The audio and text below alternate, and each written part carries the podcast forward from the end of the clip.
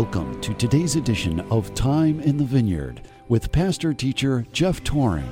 Today's broadcast is being brought to you from the pulpit of Liberty Valley Church, Northfield, Ohio.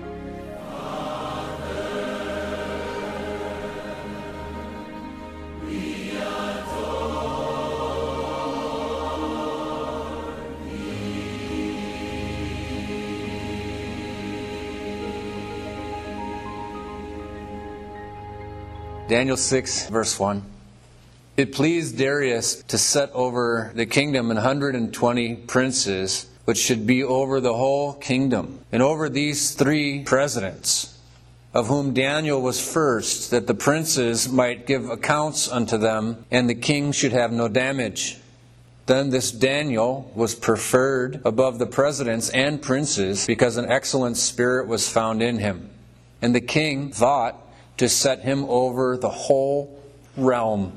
Then the presidents and princes sought to find occasion against Daniel concerning the kingdom, but they couldn't find none occasion nor fault. For as much as he was faithful, neither was there any error or fault found in him. Then said these men, We shall not find any occasion against this Daniel, except we find it against him concerning the law of his God. Then these presidents and princes assembled together to the king and said thus unto him King Darius, live forever. All the presidents of the kingdom, the governors and the princes, the counselors, and the captains have consulted together to establish a royal statute and to make a firm decree that whosoever shall ask a petition of any god or man for thirty days, Save of thee, O king, he shall be cast into the den of lions. Now, O king, establish the decree and sign the writing that it be not changed according to the law of the Medes and the Persians, which altereth not. Wherefore, King Darius signed the writing and the decree. What I'd like to do is throw Ruben in here and give us an introduction from Paul's writings to the church at Rome, Romans chapter 3. When Paul writes his letter to the Romans, they are feeling very prideful. Paul even says himself, I am a Roman citizen. And the people that were of Rome thought that they were superior to most of the world, which they were in their day. But he explains something to them. The bad part, he's explaining why things are in Romans 3, what we call the depravity of man. Romans 3 9 says, What then? Are we better than they? We have to make sure that we don't come across that way when we're dealing with the world. We don't want to come across as holier than thou.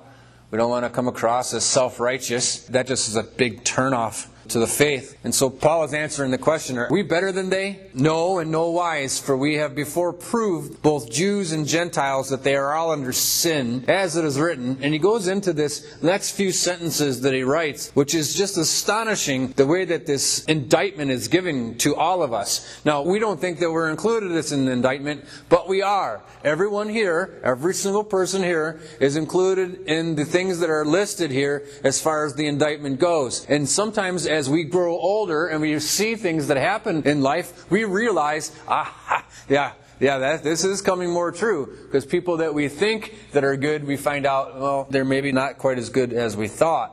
So he says, as it is written, there is none righteous, no, not one. The reader would say, well, wait a minute, I know a few good people. If you watch Andy Griffith, clearly there are a few good people on Andy Griffith, maybe, but Paul is saying, no, actually, truthfully, there is none righteous. No, not one. He says, there's none that understands. There's none that seeks after God. They are all gone out of the way. They are together become unprofitable. There is none that doeth good. No, not one. And then he gets descriptive by saying the innards of humanity. In verse 13, he says, Their throat is an open sepulchre. So the picture there is of a rotting corpse, the stench of a grave, that the stone may be leaking or seeping, fumes of a rotting corpse And he is saying, well, this is what our throat is like. We are so filthy that their throat is an open grave, an open sepulchre. The stench. Their tongues, they have used deceit. The poison of asps, snakes, poisons is under our lips, whose mouth is full of cursing and bitterness. 15 is incredibly important when we're dealing with Daniel 6. Their feet are swift to shed blood, quick to knife someone. Destruction and misery are in their ways, and the ways of peace have they not known. There is no fear of God before their eyes. What Paul does is he's setting here before us because there are two thoughts here, because the reader clearly, like we, are thinking, that's not really how I see it. At least in our country, for the most part, this isn't the way that we see it. There's a lot of very, very good people. I just recently watched an event at the presidency. President Trump brought people up to the White House to give them a Medal of Honor because they stood in harm's way to try to save people during the shooting at Walmart. Now, these people didn't receive any money. They weren't paid. They weren't security guards. They were just average people who knew that if they didn't do something, that it would have been a horrible bloodbath. These were good people. And all of us can attribute. I know good people.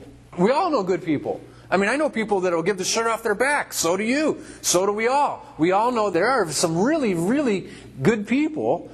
Some of us actually sitting in this room, a couple. just, just a couple. but what he is saying here, what Paul is saying is, this is a very potential rot that is within us all. The potential that is in us. Even though we may be good and look good and act good, smell good, speak good, the potential down deep within ourselves to do this rotten behavior within all of us is a very rancid rot, a strong tendency to do wrong. We're bent. We think we're inclined to do wrong. Yet we see people that genuinely care for other human beings, people who give and do goodwill, uh, philanthropy. People are very generous in helping other people. So we see these two ideas clash in together. And we realize that actually there's been this tremendous fall, but at the end of the day, human beings were still made in God's image. So there's this goodness that arises in us, but then down deep within us too, there's this horror that is side by side. So you can see in the same newscast people who have been absolutely heroic and yet people who have been serial killers. Still humans. There's this ultimate struggle that is taking place in humanity. And Paul is saying this is what's taking place within all of us. And so when we come back to Daniel 6, what we see is this play out.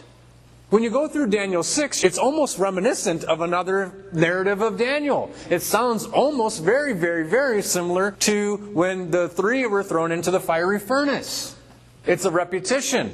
And the way that Daniel, the book, is structured it's done this on purpose. This is the last reminder because the next coming chapters are going to be extraordinarily difficult. There's a lot of imagery. We're going to talk about the man of sin, the Antichrist himself. We're going to talk about vicious horns and powers and rams and fighting, and it's going to become very vicious. So, what's happening here is Daniel, the Lord, the author, the God himself, is taking us out on the diving board in this chapter. Before we jump into the depth, let's just repeat one more time of what humanity is like. Just to remind us, because we're heading towards the end of time, and then it's going to get a whole lot worse. When we start in Daniel 6, we have already transferred now through history. We've left Babylon, the Babylonian time, and now we're into the Persian Empire, the Medo Persian Empire. We have a new king that's on the throne. It's probably a duel, maybe with Darius and Cyrus together because of the Medes and the Persians. So we have here in verse 1, it says, to begin here, it pleased Darius to set over the kingdom an hundred and twenty princes, which should be over the whole kingdom. Now, what he is saying here is there's going to be a senate. Before, it was a full monarchy. And so what we do is we look back just to compare to chapter 5 verse 18. He's trying to make a contrast. 518 talks about Babylon. O thou king, the most high God gave Nebuchadnezzar thy father a kingdom of majesty. Now when you hear the word majesty, it's supposed to strike an element of fear in you. If the king doesn't lower the scepter, you're dead. It's dangerous to be in the courts of the king of majesty. That's why Jesus told the story that the person that came into the wedding feast came into the court. You don't have the right clothes on? Don't you know how dangerous that this is? So when you see the word majesty, it should strike an element of absolute power. He says he gave to Nebuchadnezzar, his father, majesty and glory and honor. Verse 19, and for the majesty that he gave him, all people, nations, and languages trembled and feared before him. Here's the sovereignty. Whom he would, he slew. Anybody who of his choosing. And whom he would keep alive, he kept alive. And whom he would, he set up. And whom he would, he put down. Crushing. But now what we're seeing is, is the statue of the first vision. The vision that Nebuchadnezzar had of the dream, the first, the head was that of gold. And that was the best, the premium form of government. Absolute majesty, a monarch of full sovereignty. Now we are down into the silver. We are seeing the declension of the mode of government. We're no longer whoever we want to set up, we set up in full monarch. Now we have a senate. We have 120 princes over the realm. And then within this, we're going to have a few oligarchs the three elites, a few very rich, powerful people who have a lot of pull, they will be over the Senate. And so in verse 2, over these three presidents, of whom Daniel was first. Now that's very peculiar, isn't it? We have a transfer of kingdoms. We have a full takeover, one kingdom to the next. Somehow, some way, the total opposite takes place. Because we know what happens when the kingdom is taken over. The empire rolls in with the herd of the army. They kill just about everybody in sight, and especially the royal seed. Every one of the king, his children, his great grandchildren, his children are all dead. Somehow, some way, Daniel goes from power in the Babylonian Empire to power immediately in the Persian Empire. And that's crazy. That is saying something either about Daniel or God's specific dealing. But he says that he has these three presidents that they might give account unto them, the princes, to the three, and that the king should have no damage. Why? Because he's saying it's weakness. There's corruption. So the king he wants to have the oligarchs underneath him so when the corruption comes and the danger comes, nobody gets mad at the king. They get mad at the presidents. That's why we have deacons. So you can't get mad at me. You get mad at them. See, it's all uh, wisdom is what it is. so, so three, Daniel though somehow was preferred above all these presidents and princes. It says, because an excellent spirit was in him, and the king thought to set him over the whole realm. Now you have to think, Daniel is in his upper 80s by now. He has switched his governmental position, has transferred from one kingdom to the other, which is astonishing. He is a godly, wise man, but he's also a man of very much wealth. You don't become the second in power of a whole kingdom. He isn't been doing this because of benevolence. Daniel's been paid. I mean, he started out as a slave, as a young boy in the courts, a eunuch. But through the years, he has become and risen to the top. And if you rise to the top, I mean, even Belshazzar says, well, if you give me the dream and the interpretation, I'm putting a gold chain about your neck. I'm giving you purple to wear, the finest of clothing. They doused him with money and gifts as he did, as he was the most trustworthy person in the entire kingdom. He's second in command. And so now we have to realize not only is he godly and wise and can interpret dreams, dreams, he's incredibly wealthy and incredibly powerful. Now, being that he is godly, he is like Job. One of the greatest traits that they said about Job, as far as his greatness was, because Job was also similar in the gate of the city where all the politics takes place. But the best thing that they said about Job was is in the gate he was incredibly generous to the poor. Daniel here, in all of his wealth and all of his power, is preferred above everybody in the kingdom Everybody likes him. I mean, he's a jovial guy. He's not stoic. He's enjoying life. He's in the upper years of his life, and he's enjoying himself. He is out doing the king's business. He is incredibly wealthy. He has made friends now. He's entering into the golden years of his life. He has lived, even though in captivity, he's entered into the joyous years of his life. People love the guy. The king loves him. Everybody loves him. It seems until verse 4. Because then, after they realize these three presidents, two specifically, because Daniel's one of the three, after the king thinks to put him, Daniel, above the whole kingdom, then the presidents and the princes sought to find occasion against Daniel. We know why greed, envy. But still, I mean, this is a good guy. So they find occasion, they look for something we're going to accuse him of. That's why the Satan is called the accuser of the brethren. To find occasion against Daniel concerning the kingdom, but they could find none occasion, nor fault. For as much as he was faithful, neither was there any error or fault found in him. He's absolutely stellar. They cannot find any skeletons in his closet. He has done no corrupt deed. I mean, this guy is just absolutely stellar. Then said these men, we shall not find any occasion against this Daniel, except we find it against him concerning the law of his God. Okay. Then what we see is, again, in a repetition, just as the fiery furnace, we see the wiles of the devil. Then these presidents and princes assembled together to the king and said oh, thus unto him, King Darius, live forever. All the presidents of the kingdom, the governors, the princes, the counselors, the captains, have all consulted together in unity to establish a royal statute. Oh, and you can see this, can't you, with the king? He's like, oh, tell me. Tell me what this could be. Because remember, Satan is over the politics. What is Satan's major issue? His pride. So let's schmooze the king. This is nothing new. We've gone over this and over this and over this and over this and Daniel. We're on the diving board and we're about to jump in. But before we jump into the nitty gritty, let's just be reminded of the basics. Pride is a horrible thing. So let's make this royal statute and king, and let's make it a firm decree that whosoever shall ask a petition of any god or man for 30 days except you, O king, he shall be cast into the den of lions. Now, O king, establish the decree and sign the writing that it be not changed according to the law of the Medes and the Persians, which altereth not. Can't change it. Wherefore King Darius signed the writing and the decree. He falls right into the trap. Okay.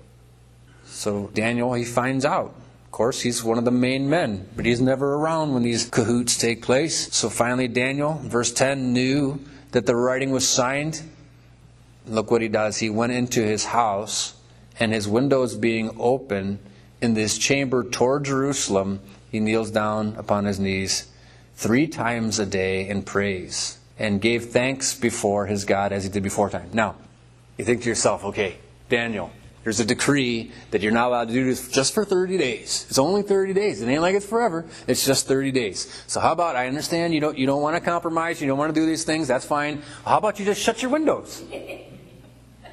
Why do you gotta do it three times a week? I mean, it's like the kids, the Minutemen. You know, you hear them. Did you pray before you ate? Yes. I did it with my eyes open. oh, okay. Well, oh, I did too. No, there's something happening here because we're putting things together. Remember the timeline. So if we were to go over just a few pages to your right in chapter 9, verses 1 and 2, Daniel studies the Word of God. Daniel 9, it says in the first year, now you have to remember the timeline here because now the book of Daniel is about to get out of chronological order.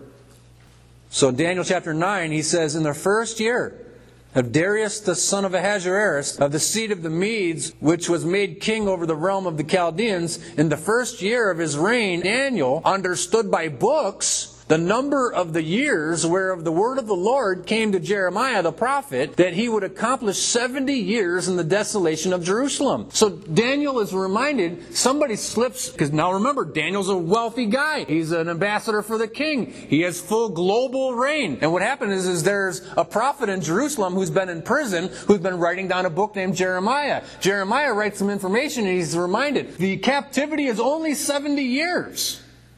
After the 70 years are up, that's it. They're free. Daniel has received a copy of Jeremiah's book. He is studying the Word of God. And he has come across the first year, you gotta remember last week's sermon, the timeline. They were in their 69th year, ending it, heading right towards the 70th year when Belshazzar is taken, when the Persians entered into the kingdom. I mean, the timeline that God is giving us is right down to the knuckle. Now Daniel has read Jeremiah and has found out in confirmation. There's only supposed to be 70 years of captivity. And then what would be the next step? Naturally, we're going home. We get to go home. He hasn't been home since probably eight years old, nine years old, 10, 12, and we don't know exactly how old it was, but it was 70 years ago. He hasn't seen the homeland. I mean, he hasn't been 70 years. Now he knows. We get to go home. So I'm opening my windows. And I'm looking towards the homeland through all three of my windows, getting down on my knees because we get to go home. If you realize the truth of the homeland, it'll change you. You have to realize we have a kingdom coming. Thy will be done, thy kingdom come. We really are just travelers here. And if it soaks in, and there's a decree made that you're not allowed to point towards or pray towards the homeland by facing death of the lions, let them come. Now, he didn't do it just to spite them. That's why it says in the end of verse 10, as he did aforetime. He's been doing this for a little while now because he knows we're ready. Then 11, then these men assembled and found Daniel praying just as they thought, making supplications before his God. Verse 12 through 13, they do a dastardly betrayal of him. And you think, wait a minute. Everybody likes him. Everybody does. I mean, he, there's no. We find, we looked for occasion for fault against the guy. We couldn't find any. He doesn't do anything wrong. He's not corrupt. He's generous with everything. He helps everybody out. He gives the shirt off of his back. We can't find a thing wrong with him. This is just a stellar guy. How in the world could you do this to him? I mean, he's honorable. He's likable. He's, he, we know he's totally innocent. They trumped up the charges. It isn't as if they didn't know. They know that he is totally innocent. He's an elderly man, and yet somehow, some way way you guys are going to go through with having him brutally eaten alive by a lion, by many lions, the anguish of having him lowered down into the lion's den, knowing he's going to be ripped alive. He's going to have chunks of him taken out of him physically, similar to that of Jesus Christ. And even though an innocent man, just like Jesus Christ, how can someone do this? Pontius Pilate said, I find no fault in him, but yet I'll scourge him and then bring him out. How can this be? How can you be so bad? It's Romans chapter 3. They are that bad.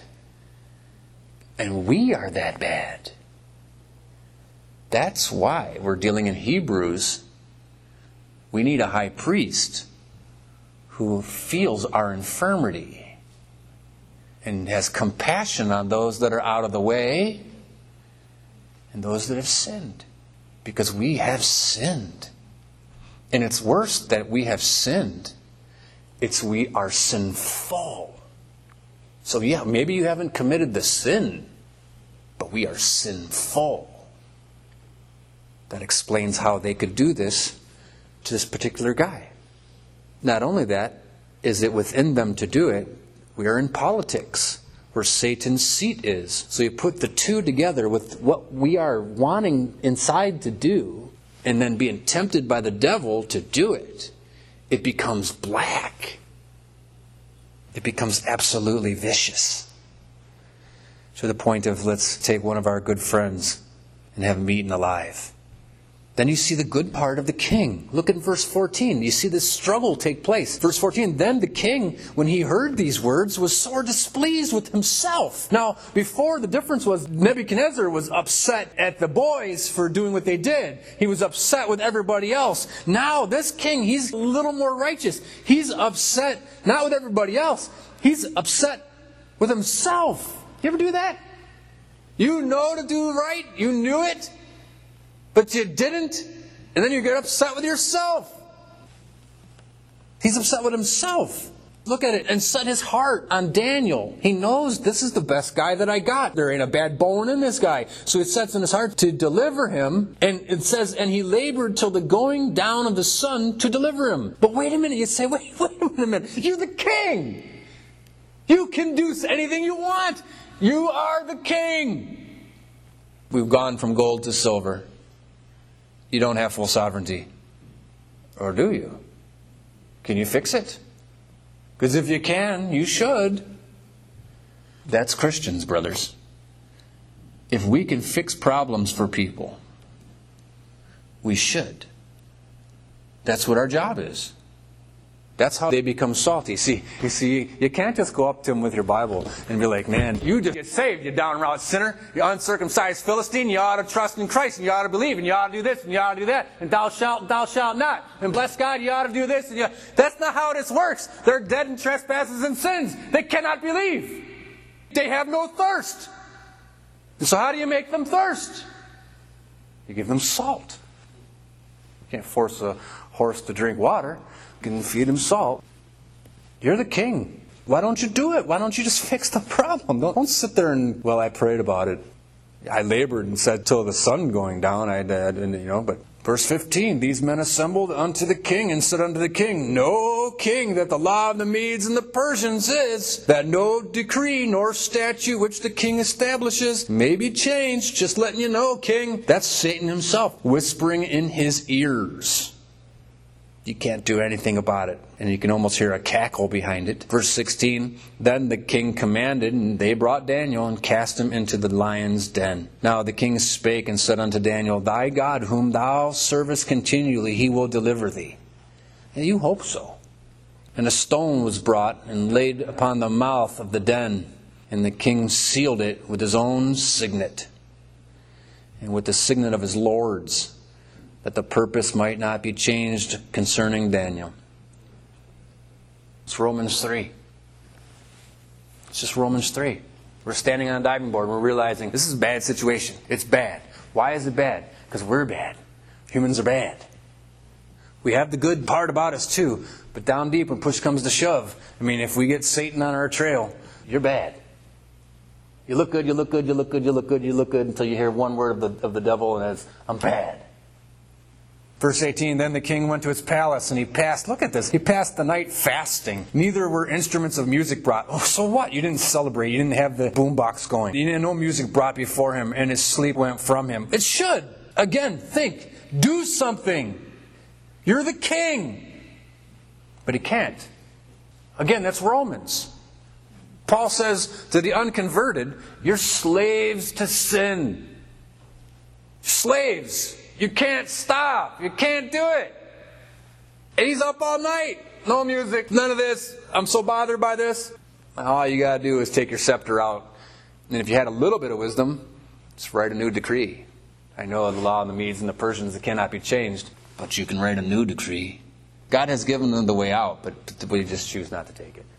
Verse 19 Then the king he arose very early in the morning and went in haste unto the den of lions. And when he came to the den, he cried with a lamentable voice unto Daniel. And the king spake and said to Daniel, O Daniel, servant of the living God, is thy God, whom thou servest, continually able to deliver thee from the lions? Then you hear this voice from way down there echoing in the cavern.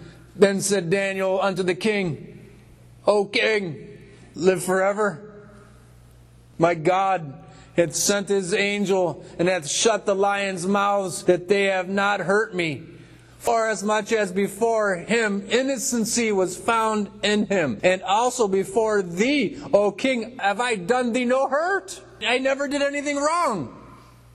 Then was the king exceedingly glad for him, and commanded that they should take Daniel up out of the den. So Daniel was taken up out of the den, and no manner of hurt was found upon him, because he believed in his God. I would like to stop here and say that's how it works. But we know better than that, don't we? Sometimes it does. And sometimes it don't. But God is still good. In 80 years, none of us will be here. Not one. Maybe not even any of the kids. Literally, in 80 years, every single person in this building will be gone. And then all of us who have clung to Jesus Christ as our Savior can say, The lion has done us no hurt.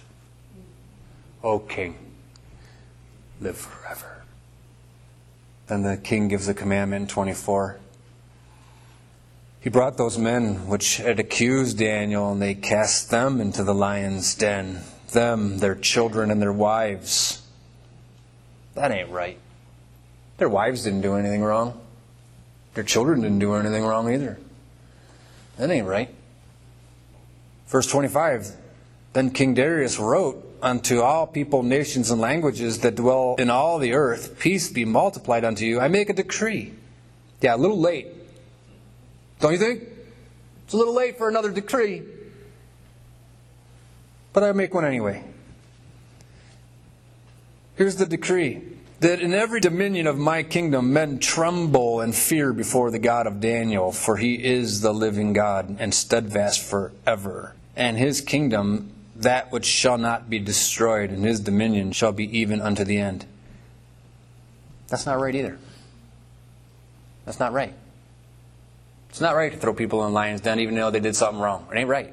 And it's not right to make a decree to do this. You can't make a decree. Washington cannot make a decree or a law or a statute to make us that you cannot legislate righteousness because our heart is so bad. That's what's the glory of the final of the statue. The everlasting kingdom is a kingdom of righteousness. He gives us a new heart. He gives us new blood. He gives us new bodies. Total transformation. We are so corrupt that at the end, at this kingdom coming, we will receive new bodies completely transformed out of the sin and into righteousness. It's glorious. And it's coming to all of us who believe. That is, if you believe. And that's where we'll stop if you believe.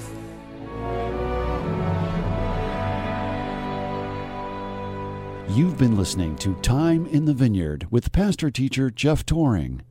Today's broadcast was brought to you from the pulpit of Liberty Valley Church, Northfield, Ohio. For more information, you can call the church at 330 554 7606 or check us out on the web at libertyvalleychurch.org. That's libertyvalleychurch.org.